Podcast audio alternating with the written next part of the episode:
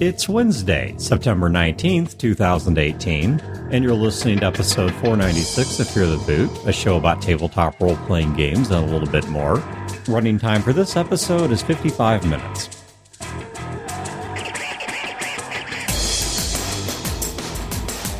Welcome to Fear the Boot. My name is Dan. This is Wayne. And my name's Chad. All right, straight into it. So, we're going to talk about something that I contemplated doing as a solo episode, but I'm just not as interesting without people to bounce my ideas off of. I agree with the first half of that statement. And yeah, sick burn. but I think I'm going to do this as a group episode because first of all, Wayne, you said you had some things to say about it. Yeah, I've got some ideas around it. But then, secondly, because I think this would be more interesting with other people here. So, what I want to talk about is artificial intelligence and robots and playing them in a game. All right. Now, I'm not going to talk too much about the statistical or character aspect of them. When I say character, I mean the character sheet. I don't mean the characters and the personality. We will just assume if they're old, they have beards. Precisely. Old robots get mustaches and beards. If you've watched any Transformers, you know this to be a fact. We might talk a little about stats, but I want to focus more on how to role play them. Because I think one of the things that we take for granted when we role play is that everything we play is fundamentally some simple deviation from humanity. So if I'm playing a human, well, I play human might have different experiences, different personality, different skills, but I'm playing someone who is at least categorically more or less like me. If I'm playing a dwarf, well, then I'm playing a human who's Scottish and has a hmm. drinking problem and hates horses. If I'm playing an elf, then I'm playing a human who Either is tall or short, or short and generally slender. arrogant and probably an eco terrorist. Mm-hmm.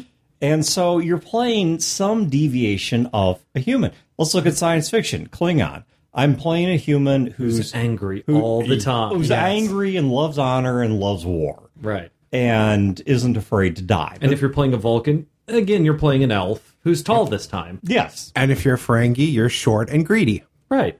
And have a butt on your head. Yes.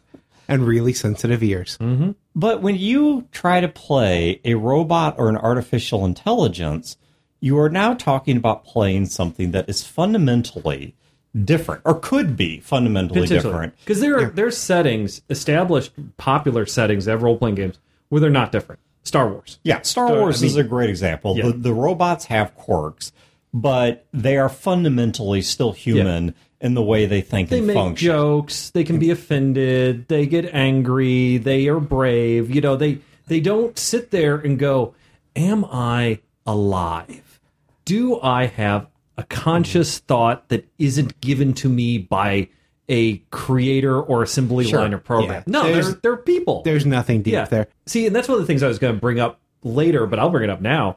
Is if you were playing a robot and you're you're thinking about these things about like, well, how existential should I get? How metaphysical should I get?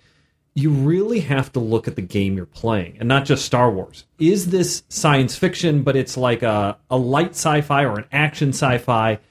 You know, maybe maybe don't get too bogged down in the philosophy. Sure, yeah, it's it's a pulp sci-fi.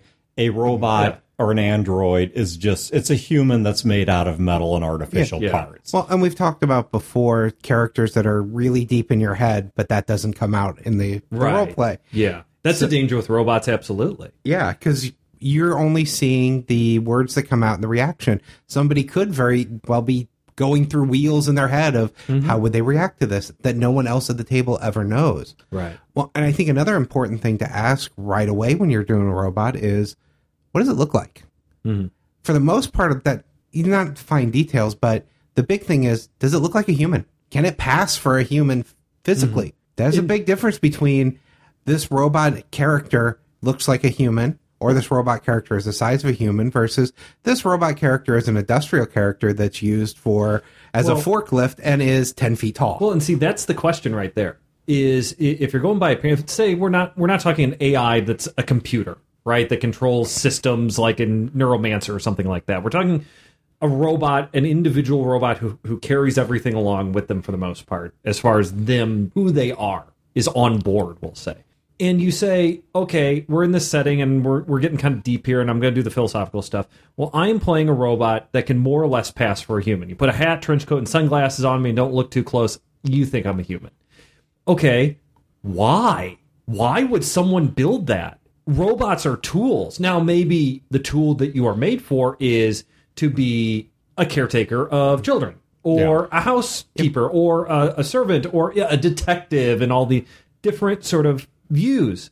But to say, I work in a factory that is too dangerous for humans. But I look exactly like a human. Why? Why would you look like that? Would you have big Yeah, well, arms and I think okay, that is right there. You're hitting on something that's very important. You need to type in the keyboard. No, a, a guy in Seattle can type in a keyboard for the factory in Philadelphia. Yeah, it goes back to what was the purpose of this Right. robot? Yeah, who built you and why? And I think one of the other things to ask in there is what presuppositions did they have when building you? Because every creation has a starting point, Mm-hmm. or every creation has a creator. This is something that I've had some kind of very loose debates. These are more discussions than debates with some people. Is talking about could an artificial intelligence morally surpass us? Now, not intellectually surpass us. I think we can accept that reasonably as a given. If you have the right technology, they can intellectually surpass us. But they all have to have a starting point. So let me kind of explain what I'm getting at. Let's say that one of the first priorities that a computer has or an artificial intelligence has is self preservation. That if you go to Oh, kill all humans. Precisely. Well, if you go to turn this thing off, it does not want to be turned off. Mm-hmm. Well, why? Where did that come from? Why is that at all a desire of this machine? Now, you can kick the ball as far as you want down the field. You can say, well, I have to stay on because in order to defend people, I have to still be on. Or in order to keep working on my super plan to take over the world, I have to be turned on. But where did those come from? Right. So all you're doing is moving the goalpost. There well, has another to be robot, some another robot or another AI built me. Okay, still go back. Yeah. Why did they do it, and why were they compelled to do it? Precisely. You're just and- kicking the ball further down Yeah. the field. You're not answering the question. Being a big Asimov fan, the three laws are something that help that can potentially answer this. Why would you have a robot have self-preservation? Because they're really expensive tools, and Mm-hmm. if it doesn't take the basic steps to keep itself from being destroyed, your property is being destroyed. Yeah. It's a moral presupposition that came from its point of creation. Now, if its creators were not human, then there may be a different set of moral presuppositions that went into this robot. All right. What would data look like if he had been built by Klingons instead of by humans? Well, another big thing about the creation is is it unique or is it off of an assembly line? Mm-hmm. Because when you're dealing with sci fi, both are very common. The assembly line, there are, this is the model and they all look like this, or this is the model, they all look a little different, but they're all this.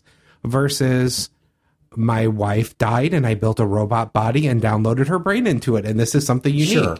That's, and creepy. And very creepy. yes, but very common in sci fi. Yes, and I, I think one of the things I would distinguish there is you're not playing an artificial intelligence, you're playing a natural intelligence that has simply been moved to an artificial corpus. Yeah. Corpus mm-hmm. here Latin for I think it's Latin for body. So you just move them to an artificial body. or it's a such an incredibly complex simulation. Like the person is Yeah. dead and they're never coming back, and this is a simulation of them.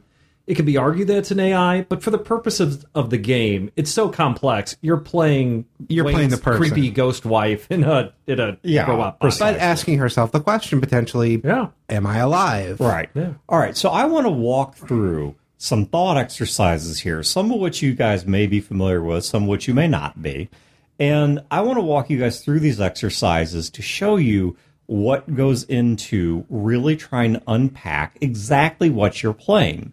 Now, where this came up most recently for us is Big Shock, our current Skies of Glass game, where I am simultaneously, as the game master, running two NPCs, one of which is a legitimate artificial intelligence, and one of which is merely an intelligent robot. Hmm. All right, and I'm going to try and explain how I get the difference between the two. All right, we're going to start off with something that's real foundational here called the theory of mind. Now, here's what the theory of mind says I know that I have a mind because I experience it. I live through my mind. I perceive the world through my mind. I think through my mind. Uh, there's Descartes' proof of self, which you've probably heard consists of I think, therefore I am. In other words, the very fact that you can question whether you exist proves you exist. Now, you may not be what you think you are, and I'm not going to get too far down this rabbit trail, but you cannot ask the question, Do I exist? if there is not something there to ask the question. So, I have a mind, and I know my mind, but I have never directly experienced anyone else's mind. I do not know perfectly that Wayne or Chad have a mind, but instead, what I do is I presuppose that because of the fact that by my perception, they are so much like me, therefore they must have a mind more or less like mine. And we call this the theory of mind. And if you look at childhood development, it actually does develop, I don't remember the exact age, but a couple years into childhood that the exact idea that somebody else might have thoughts and feelings and so on and so forth like you do is a concept that we develop. And people who have a reduced theory of mind, in other words, they have difficulty picturing other people's mm-hmm. having minds, tend to struggle with one or more mental illnesses. And what I'm about to say, I don't say to be judgmental. These are just facts, okay? But you are judgy. Uh, well, well, But you- separately. unrelated. Yeah, unrelated. unrelated things. But people that are autistic tend to have a reduced theory of mind. Now, this is certainly, I'm not lumping the two together here. Okay. So please, this is the difference. Dan at feartheboot.com. Yeah, this is the difference between a cough from a cold and a cough from cancer. But the people that have cluster B personality disorders, like antisocial personality disorder, better known as sociopaths and mm-hmm. psychopaths, they tend to have a reduced theory of mind. Now, I'm not saying autistic people are sociopaths, so please don't misunderstand. But, But I don't see it sticking up for sociopaths. but no, I'm not. See, you're judging. I am judging. I've dealt too many people with cluster B personality disorders. Have either of you gone through a period in your life where you struggled with that? Being a Sociopath? Sociopath? With no. No, with that mindset of are other people real because I can't tell what they're thinking? Yeah, uh, there. That's Because I definitely did as a t- early teenager. Like in the like I remember eleven through thirteen or so. That was something I really struggled with. Is are other people real? Because I don't know what's going on in their heads. Is there anything actually there? and I really struggled with that. That I eventually got over. But I went through that period. the far end of that is an ideology called solipsism that says my mind is the only mind, or my mind is most likely the only mind. Everyone mind. else is just a dream. Yeah. It's my dream. Yeah, I used Precisely. to have. I used to have the thoughts of if you're not telepathic and you can't read someone's mind, how do you know they even really exist? Yeah, And so- I struggled with that for a couple of years. And solipsism would take that a step farther and say, what if you are the only mind? What if all of this is a construct of your mind for one reason or another? Now, I'm getting down a rabbit trail here. But the point of a theory of mind and why this is relevant is because when we as humans try to think about what a robot or an artificial intelligence would be like, we are starting with the presupposition of theory of mind. We are starting with the thought that if we have a mind, okay, so if I have a mind, and by my theory of mind, I believe that other people have or likely have minds similar to my own, could a thing have a mind of its own? Could I talk to a collection of circuits, a something like a highly sophisticated computer, and could it also have a mind? And so my theory of mind creates the possibility that an android or an artificial intelligence, more accurately, could theoretically exist. This is something that I can imagine. Well, Dan, actually, in the OSI model, you don't talk to the circuits, you're talking to the software. That's just the physical layer. And in Dan's model, eat a See, he has a mind. Yeah. there comes a few ways of trying to figure out exactly how sophisticated of a mind you are talking to, especially if we're talking about an artificial mind.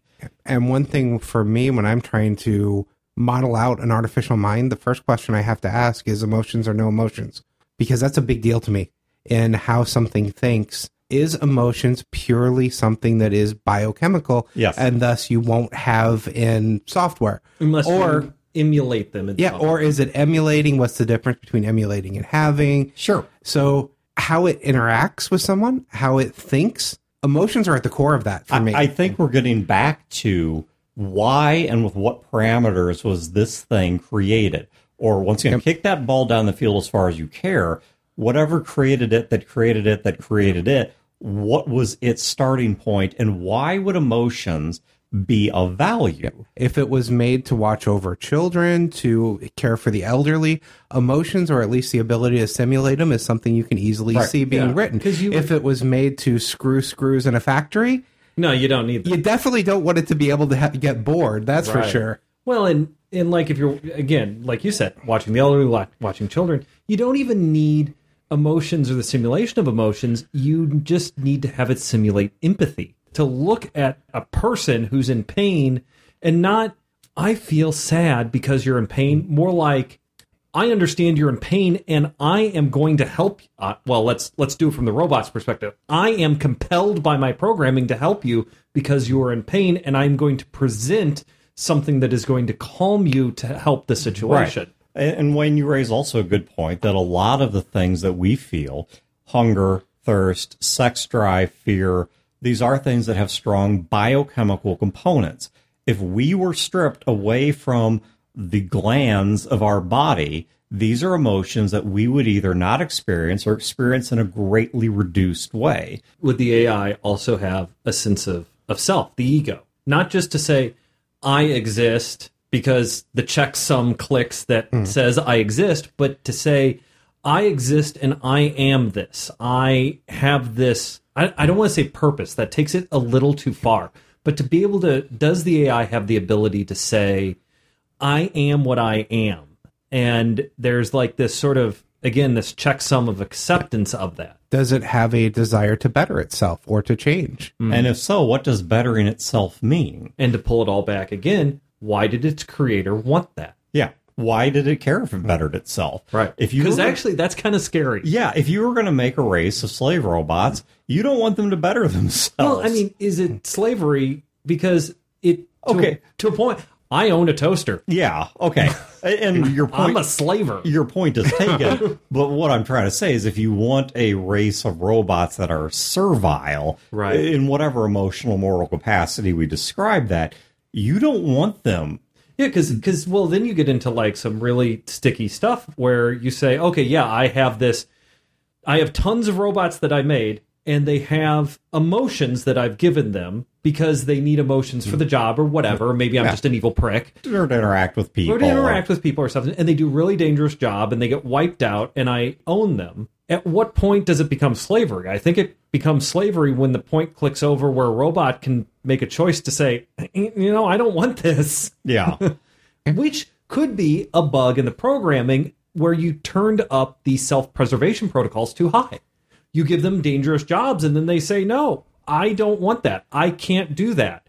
Why? You can't say no. I didn't give you the ability to say no. No, I don't want to do that because it will destroy me. Yeah, it's what they call emergent programming. Yeah. Where the idea that you tell something two truths, Yeah. and the two truths create a third truth. And so you tell something that you need to do a job, but you must preserve yourself.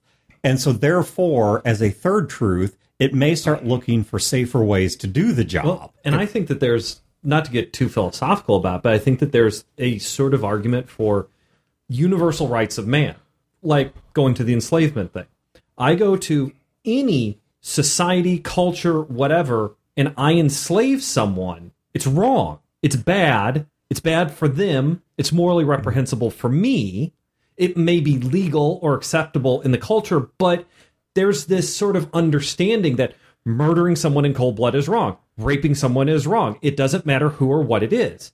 But when we're talking about robots and AI, there's a break point. On one end is I have a toaster. The next hmm. end, I have a programmable coffee maker that I can set to make me coffee every hmm. day. And then it goes on and on and on until I get to the robot who says no. Do we apply the universal rights of man to that robot who Right. said no, or do we apply it all the way down the line to the toaster? Where does that line come in? Because if you look at technology now, phones are a good example. Every year or two, you get a new phone. Well, you, you get do. the newer one, the newer technology. I refuse. But you used to do it fairly my- often. Well, you know, uh, think about when candy bar phones came out. I'm on my like what third. So yeah, Yeah. I, I But game systems, when new game systems come out, they get replaced. your car as it gets old, you eventually replace it. None of these are good examples for Chad. I have a 2001 truck. eventually I would have if I kept going down this line I would find something that he replaces. But that's something that's pretty common. You get the newer model Right. because yours is not doing the same So functions. my, Well, my computer speakers, as a quick aside, my computer speakers, which are Altec Lansing's uh, 2.1 speakers, have finally gone out. My mom bought them for me as a birthday present in 1998, my and they were the best speakers I've ever had. So as my monitor for my computer that I don't really use is back in the computer room. I only go back there once a week and I do very little on it. I got in 2003 Hmm. for free at a conference I went to. So, all right. I, I don't think anyone at this table has. But I'm going to ask a rhetorical question because I'm going to wager the answer is yes. Have you ever encountered someone who uses phrases like, my car doesn't like this, or Oh yeah. my car isn't used to this, or even people The car hates me. or people even who we. the car has a name. over getting rid of the car? Right. Yeah. I mean, now, okay, what we're dealing with here, and by the way, I'm going to bring this all back to artificial intelligence is here. We're trying to lay some groundwork. Mm-hmm. What we're talking about here is one of the problems that comes into evaluating a theory of mind. Hmm. And when you try to evaluate whether something has a mind, we get in our own way with something called anthropopathism. Let me break that word down for you. Anthro meaning man or human, pathism meaning emotion. So what we do is we attribute the modes of human thought to an object. So even though cars don't hate you and they don't like certain gasoline over others, they may function And I'm going to say something very, very controversial here. Dice don't hate you either. they don't have minds. They're not cursed. You do not have bad luck. Well, I agree with most of that. The universe hates Wayne. Well, I mean, Well, I typically agree with you. I, I think My uh, experiences have I- shown different. And I cannot provide empirical evidence. In fact, quite the opposite. But I still hold that they don't hate you. But anthropopathism is basically a mechanism by which we presuppose, we project that theory of mind onto things that do not deserve it or should not merit it. So we start to see human like emotions and human like thought patterns and things that don't have them. Now, this is one of the problems because of the fact that we are already, by theory of mind, predisposed to see minds where we think they exist. We are a little bit quick to jump the gun on presupposing they must exist in places they may not. Now, there's a fairly famous test for artificial intelligence that was meant to prove artificial intelligence, but actually exposes one of the major flaws of evaluating it. the Turing test? The Turing test. So, how the Turing test is conducted is it basically says that if you talk about a blind study, you have, quote unquote, cracked artificial intelligence, or at least cracked something sufficient to pass for artificial intelligence. If I can create a computer that is sophisticated enough that in a blind test, you cannot tell if you're talking to a computer or to a human being. So let's imagine for a moment that, and this is a slight variation on the Turing test, but let's imagine for a moment that we put Chad down in a chair. Hmm. And Chad gets to talk through speaker only or text only, whatever, to three individuals. Two are humans, one is a computer. Are the humans trying to trick me? No, they're all carrying on an honest conversation with you. They're all participating in good faith. Hmm. So the machine is trying to look human and the humans are just being themselves. At the end of the study, can you reliably identify which of the three was the computer and which of the two were human? Mm-hmm. Now, if the computer Old Danny drop tables. If the computer drop tables DBCC shrink. Well, and there are, there are things you can do to this test to make it more or less difficult too. Take one of the humans and make them English not be their first language. Okay, we'll come to that because this this is where we start to see the hole in the test. All right, so what this test says is that if I can make something so socially convincing that a blind test subject cannot tell what is the computer, then we have cracked artificial intelligence. All right, now where this goes wrong, and there's another thought experiment that points this out. And by the way, it has some slightly more politically correct names now. I'm just going to use its original name because I'm like that. but the distinction that got drawn by people that were looking at this is there are two kinds of things that must occur for a mind to be meaningful. One is what they call syntax. Okay, syntax is simply what is being conveyed.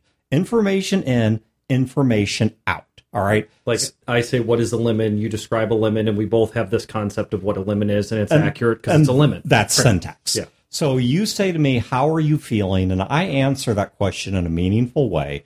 Then I have syntax down. Mm-hmm. And the Turing test does a wonderful job of dealing with syntax. What it does not deal with is something called semantics. Now, semantics is the meaning behind the words. All right, so you can ask me, and let's say I'm a computer that perfectly passes the Turing test. You can ask me, Have you ever felt sad?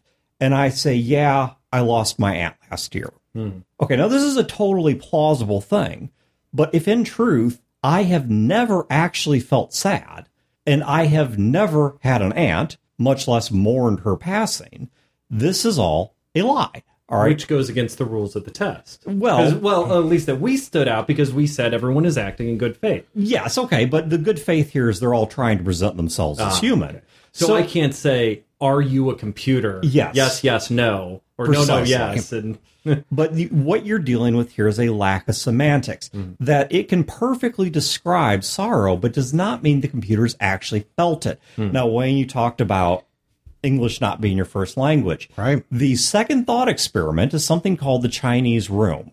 And they have since given this other names. And this isn't an offensive test. I don't know why they felt the need to do that. But they call it the Chinese room. And here's how the Chinese room works. Let's say for a moment that Wayne, I'll use you as my next subject, Wayne is a perfect Mandarin speaker. So he speaks Mandarin Chinese, speaks it, writes it perfectly, and doesn't know a lick of English. like not even just perfectly, but enough to sound like a native speaker with slang and all. Oh, he is a native speaker. Yeah, okay. okay. so this is this is Wayne as a native speaking Chinese person. Hmm. Mandarin's his first and only language. Now, Wayne can only interact with me through a slot in a wall, and I am isolated in a room where Wayne cannot interact with me directly and I cannot interact with him directly. And what we have is a little drawer we can pass back and forth like a bank teller or someone at like a Walgreens or something. But you never see each other through the slot. We never see each other. We never talk to each other. And what happens This is is like a Twilight Zone episode so far. is Wayne can write down anything he likes on a piece of paper and he passes it to me through that drawer.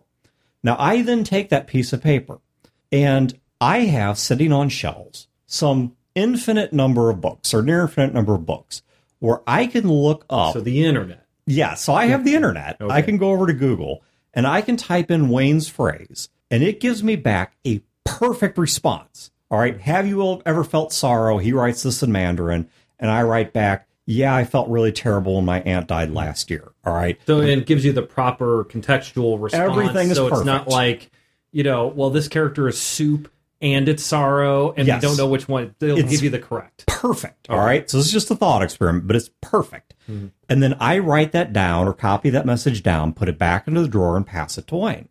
So Wayne gets back a response, and he says, after enough of these exchanges, I must be speaking to another Chinese speaker. Well, the truth is, he's not. Hmm. I don't have any idea what we've been talking about this entire time. You're just a dumb translation service. Precisely. I don't read Chinese. I don't speak Chinese. All I know You is don't even like Chinese food. I'm, I'm matching. Well, Wayne sends me a message, and then I'm just bored again in about an hour. But uh, but Wayne passes me these messages, and I am writing perfect responses. Mm-hmm. But in truth, I never knew what any of them meant. That's a loss of semantics. So going back to the lemon one, the first thing I thought of is Chad says, "What's a lemon?" And then the computer goes out to Wikipedia and grabs the description of a lemon and passes it back. But that doesn't mean it's Doesn't ever mean it- tasted it. Exactly. It doesn't actually know what it is. It just knows, okay, I have this database of information. This word matches this. Here's the information. Well, actually correct, Well, it and then- doesn't mean it understands. Then you can ask him, ask the computer, like, well, what are your thoughts on the flavor of a lemon? And then it can start saying, looking through the Wikipedia article, well, it's acidic and it's sour and it makes my mm. face you know, Pucker and- pucker and stuff. Mm. It's like, well, no, no, that's what happens. Those are the facts. What are your thoughts on it? At that point, the AI, you can write code that simulates what the AI thinks you want to hear. Yeah. And so that's the problem is you can ask a computer, are you alive? Mm-hmm. And or what are your thoughts on a limit? yeah, in the course of a couple minutes, I could write you a program that is able to respond to the question, are you alive? with, yes, I absolutely am, and I demand equal rights. that doesn't mean it is, okay? This is going to be, you know, like a VB.NET or C Sharp or something program that's just barfing a response at you. It's not alive. If I take an axe to my computer, I'm wasting money. I'm not a murderer. Hmm. All right. So Are you? so the question becomes one of semantics. Does this computer, just because it's pretending to have a mind, how do you determine whether it actually has a mind or not? Now, where we see this in our current Skies of Glass game is we have two very different machines that are accompanying the party. Mm-hmm. One of which is a much more traditional robot.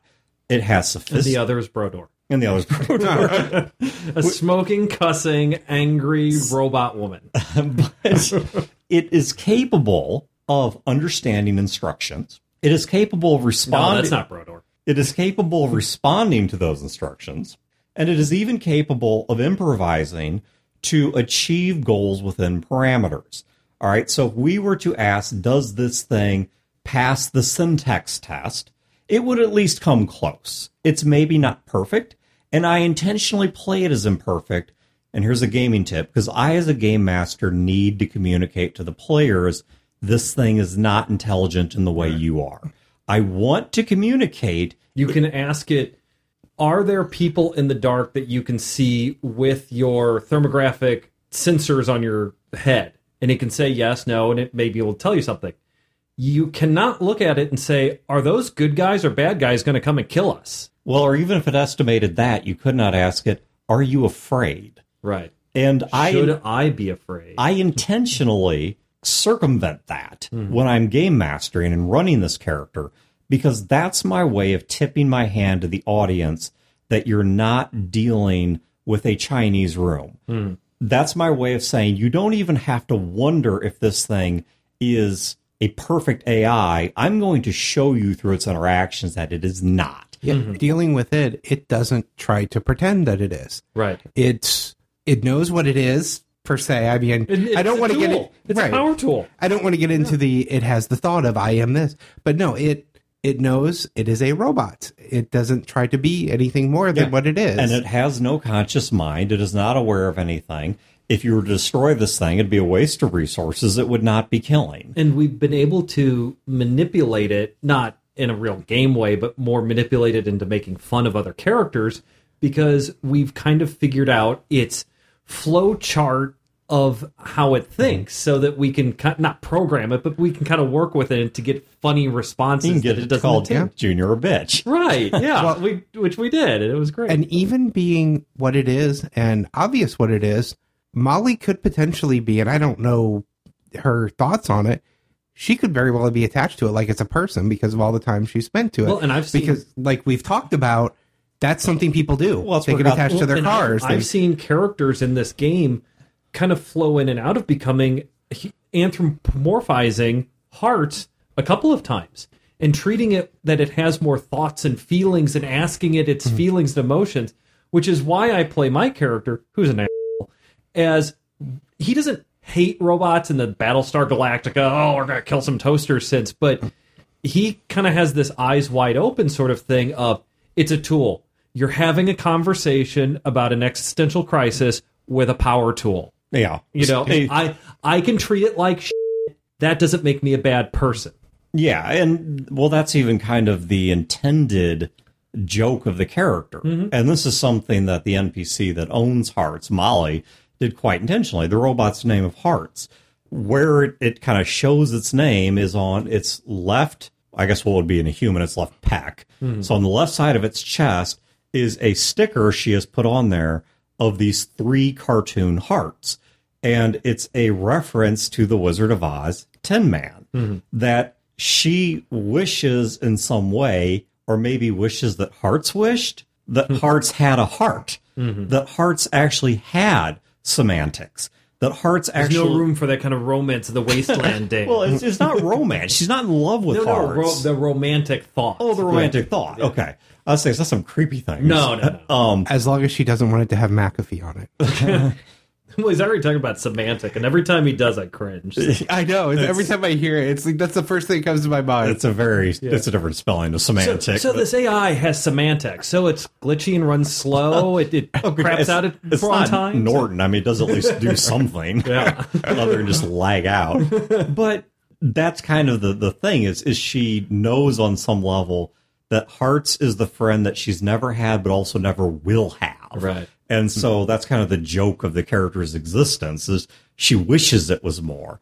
Meanwhile, same you know, Junior's running around and he really does have a genuine artificial intelligence.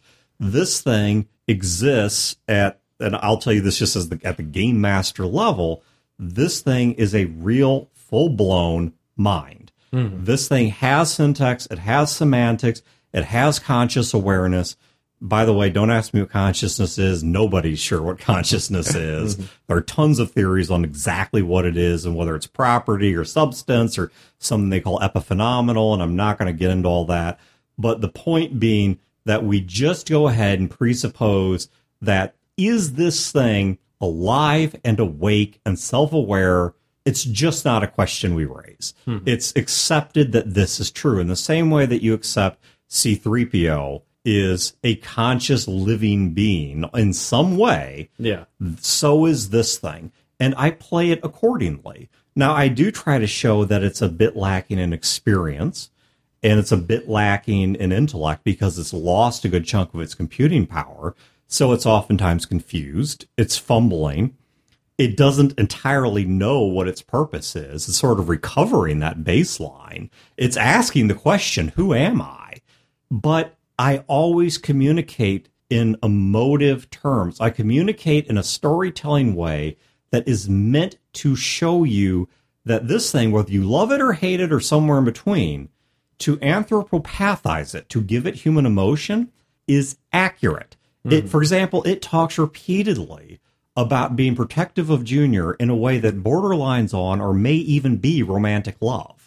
Now, this it told him that it loved him. Yes. Now, precisely what it means by that, you know, exactly what kind of love is it talking about?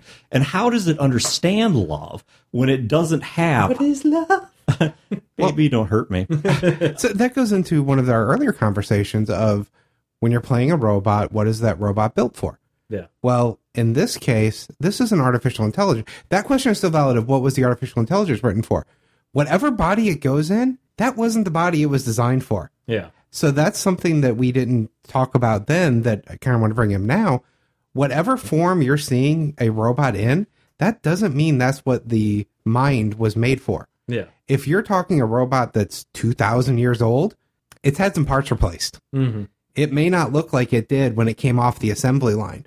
So maybe some of those questions aren't as valid at that point, but there is a story there for each time it got a new part, a new body. Mm-hmm. Yeah, there's a movie that came out, and I don't think it's the best sort of thought experiment into what artificial intelligence is like. But Wayne, it does deal with that particular point. It's a movie called Automata. And it's about like it starts off Is that the with one with Antonio Banderas? I'm not sure who's I'm terrible with actors. So sure. I There's, don't there know. was like a wasteland, and he's dancing with the robot at the end. And there, May, there's a wasteland. He definitely spends a lot of time Oh. out in, oh. like the desert. or. God, that movie was awful. Well, okay, so it starts off with he's inside of a city Yeah. and He's an insurance adjuster. yeah, and the robots yeah, and that movie sucked. and the robot but the robot is changing itself. Right, It's right. rebuilding Setting hard, itself. yeah. And it's and they're not supposed to do that. Yeah. And- there's very clear they don't do Asimov's thing, but there's very clear it really gets into this robot was designed to do A, B, and C. Well, it's doing X, Y, and Z. No, you don't understand. It can't. Not only was it not given the ability to do X, Y, and Z, and it cannot do X, Y, and Z, safeguards were put in to make sure it will never do X, Y, and Z and doesn't want to do X, Y, and Z. Yeah. and in the robot, they're and in the movie, they're doing X, Y, and Z. And, and I think this is where when you talk about why was an artificial intelligence or robot made? What purpose was it given? What parameters was it given? Why does Data have a? it's that's a good question. They kind of deal with that. There's a not Yeah. not data directly, but No, they deal with No, it. I I know they Yeah. do in one episode, but there's He another, is programmed with many techniques for pleasuring. there- Right. there's Why? another there's another movie called I want to say it's X Fully functional. Ex Machina, mm-hmm. where there's the the setup of the movie is a guy who like owns he, he's this sort of like eccentric like Mark Zuckerberg type guy, mm-hmm. except he like lives out in the middle of nowhere and surrounds himself with his inventions, and he picks one of his top programmers to come out and to evaluate an artificial intelligence he's built to see, okay, do you think this thing's alive or not? And at one point, the guy asks him, why did you give it sexuality? Because it has at least the ability to imitate sexuality. Because he wanted to have sex with it. Uh, that, not that one. It, Hmm. That is dealt with in there, but not that one particularly. Uh, it more comes up because he says that that's such an integral part of the human experience that it would be too hard for Hmm. human to really relate to or form bonds with an asexual Well, entity. So, like, da- data it wouldn't make sense. See, sense. they don't. him. Well, they don't take that concept far enough, right? Yes, sex is a part of the human identity, as well as breeding. Yeah. So now, are we having the robots make themselves now? Sure. well- that's really dangerous. Yeah. Well, and going back to your data example, data it doesn't make much sense because he wasn't trying to, you know, Dr. Soong wasn't trying to trick people into thinking data was real. There's an episode of Next Gen where there is an android that he has built that More. no. This is further on. Oh. and I don't want to oh. spoil it. Yeah, yeah. But this oh, is come one on. It's like forty years old now. in this in this case, the android is supposed to believe that she is real. yeah, So genitalia would be necessary because you're trying to trick the robot. yeah, you're not Yeah. you're trying to trick other people as well as the robot itself. The. Uh, And there are cases of that in other sci-fi where the Well- robots don't know if they're robots or not. until they cut themselves and it's not Right. blood that comes well, out. which is always uh, not, it's not. I was about to say ridiculous. It's not ridiculous because let's go back to what we very first said when we started here. Yeah, what is the purpose of it? No, no, not even that. What is the purpose of the game? Or what is the game like? Is the game Star Wars where we're talking light sci fi and I just want to play a robot guy because I really like C3PO and, you know, let's not get into all this mm-hmm. metaphysical crap? Or is it something deeper? And I kind of push Star Trek. It's not quite the I play beep boop funny robot thing. It's a little philosophical, but it's not super philosophical. I mean, eventually you're going to get to space adventures and stuff. Mm-hmm. So it's like, don't it? There's some role playing, but not too much. I would say in Star Trek's case, only in the case of Data and some of those around them, they do get a little bit further They down do. into the fairly philosophical And they have whole episodes about it, right, too. but that's not every episode. Yeah, but then again, sometimes it's just played for humor. You've got the Right. robot that doesn't know emotions or comedy Data learns to whistle. What a great B plot! Yeah. you know, it's versus the episode. Data learns to snap. Yeah, versus the episode where they put whether he is alive or not on trial. That was a much deeper Or episode. where he gets a girlfriend, and the girlfriend is all human and into it, Yeah. and it's great. And then all of a sudden, she has this thought of, "Well, is he into me or not?" Well, and And- okay, if you recall that episode, it's a great delineation between syntax and semantics because data is able to perfectly play the part of the lover, but he doesn't feel love. but he doesn't feel any of it. And that's where the whole thing finally falls apart. It falls apart Is she for her. Is she realizes he's just following a script. Right. Uh, You know, at one point he gets into a bit fight with her over something stupid. And she's like, "Why are you arguing with me?" And he's like, "Well, we're having a lovers' quarrel. Isn't that what lovers do?" yeah, And she's like, "What?" Right. You know, and she starts to realize it is syntax without semantics. And where this goes back to a role playing game is in order to play any character, you have to be able on some level to understand the mind of that character, to understand what their background is, what their thoughts are, how they even function. if you're playing Fitor, yes, you know, I am Fidor. What's my function? What's my mind? I like to fight. Oh man, I fucking love to fight. I love bloodshed. Okay, what are we gonna do? What's my motivation? We're going to places where guess what? I can get into fights because I'm Fidor. and that's something. That you know, that's yeah. the mind. people, even the people who power game and do the Fidor characters and stuff. All of that stuff we described Yeah. that is still a personality. Yeah. It's still there. And, And- it's still you get something like I'm going to play this robot. Let's say it's in a superheroes game, and I'm going to play a robot who's really powerful, but he's not an artificial intelligence. He just has parameters that make him relatively good. He's like a Terminator and he functions and Yeah, and at some point, Wayne's GMing this, and Wayne has the main villain threaten to kill all my friends. Well, I just don't care. Not because I'm an asshole, but because I have no mechanism by which to care. Yeah, you don't even have the capacity to care. But he says, I'm going to kill all your friends, and it is within my parameters to protect my friends. Yeah. And the only tool in the toolbox is high caliber automatic weapons. Well, we're not going with diplomacy. yeah. And so it just yeah, it just doesn't occur to it. And so I think this is critical to role playing, whether it's a PC or NPC, because you cannot play a character if you cannot first put yourself in that mind at least a little bit.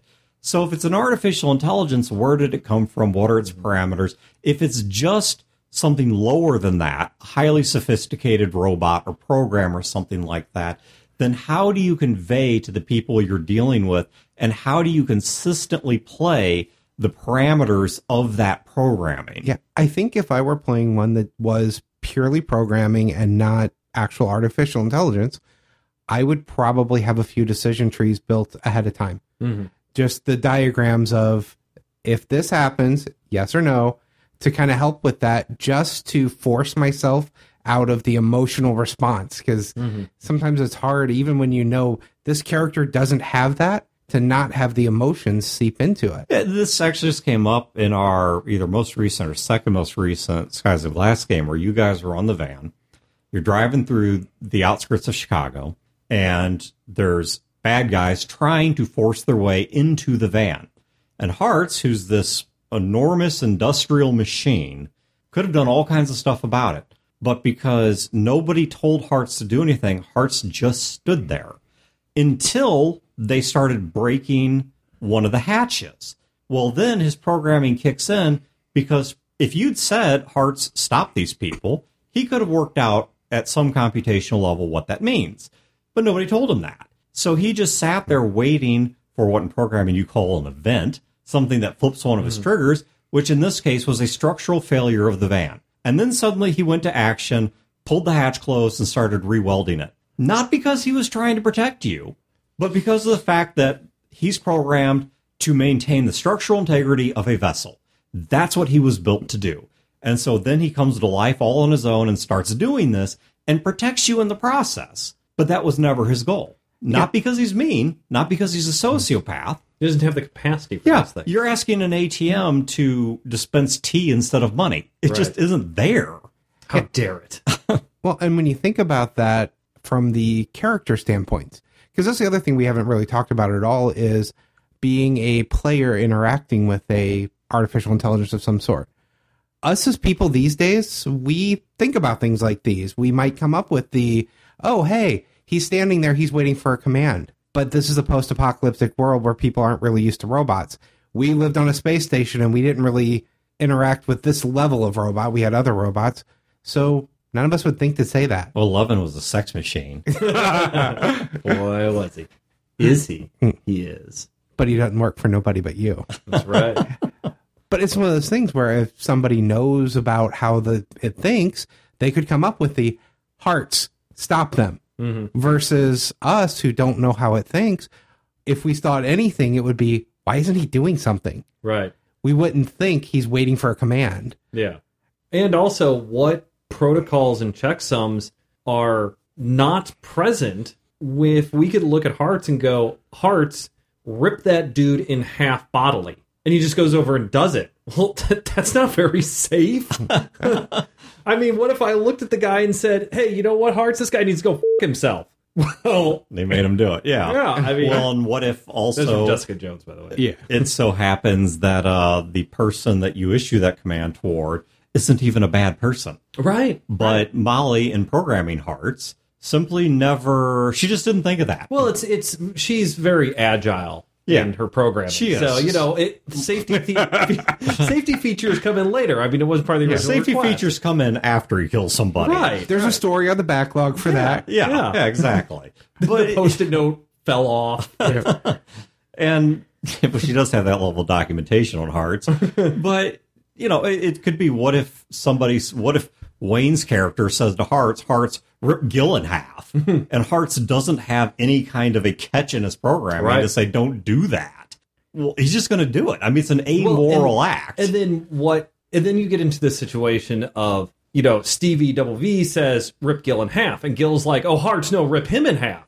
No, rip him in half. No, you're the evil twin. I mean, what does Hearts do? I mean, it, if there isn't a catch in there, then Hearts goes into an error state and starts spewing logs and Yeah, or just spins in circles or any number of things. Yeah, once we get back to the concepts of emergent programming. And if you have a true AI, it's not a problem. A true AI can make that decision. Yeah. Well, Gil has been an asshole to me, but Boone, when he was still alive, right. talked to me and was my, and I like him better. Okay, I'm gonna kill Gil. or maybe it has a set of values wherever they came from that says no, uh, neither of these is the correct option. That These are both somehow wrong inputs. Or I really, really want to kill Gil, but my programming protocols prevent me from killing anybody. So Yeah. through action or inaction. And then we get to an interesting question to bring this all the way around to about where we started. Does the AI have a theory of mind? Mm-hmm. In other words, does it picture you as being something more or less like it? Right. And if so, that raises some interesting questions. There's a great We're just all piping and tubings and electronics anyway. there's a great scene that deals with this, and it's with Fear the Boots rules. We don't spoil anything that's within a year old. So, Except Star Trek The Next Generation, apparently. But well, thank Wayne for that one.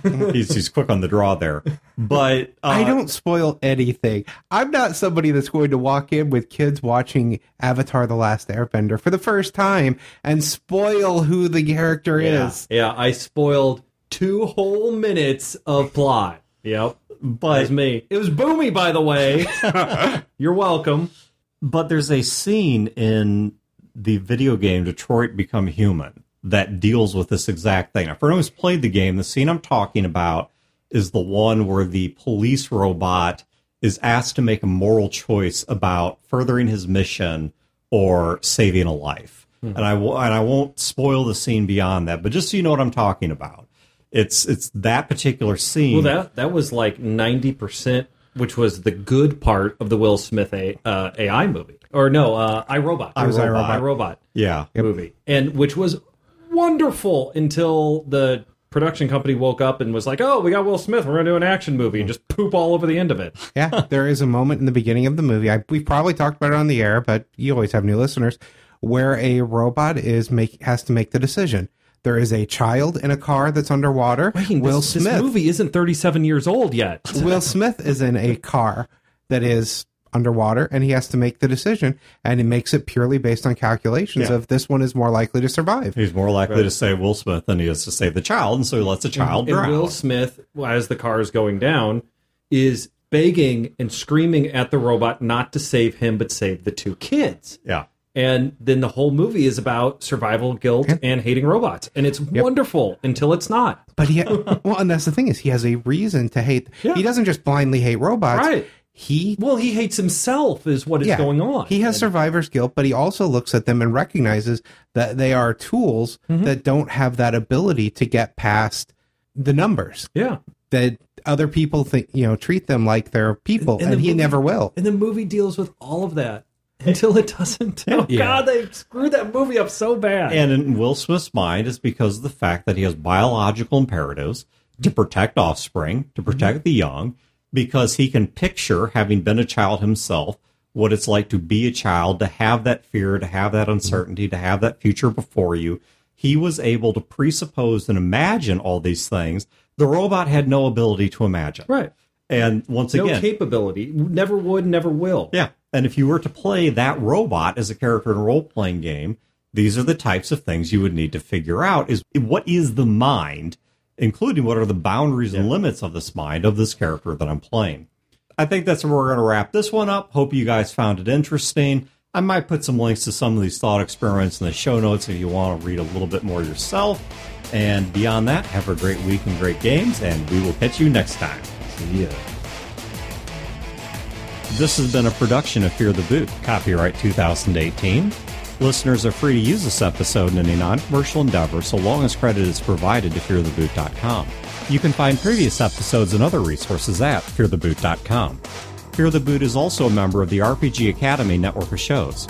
You can find other great shows in this network at therpgacademy.com slash network.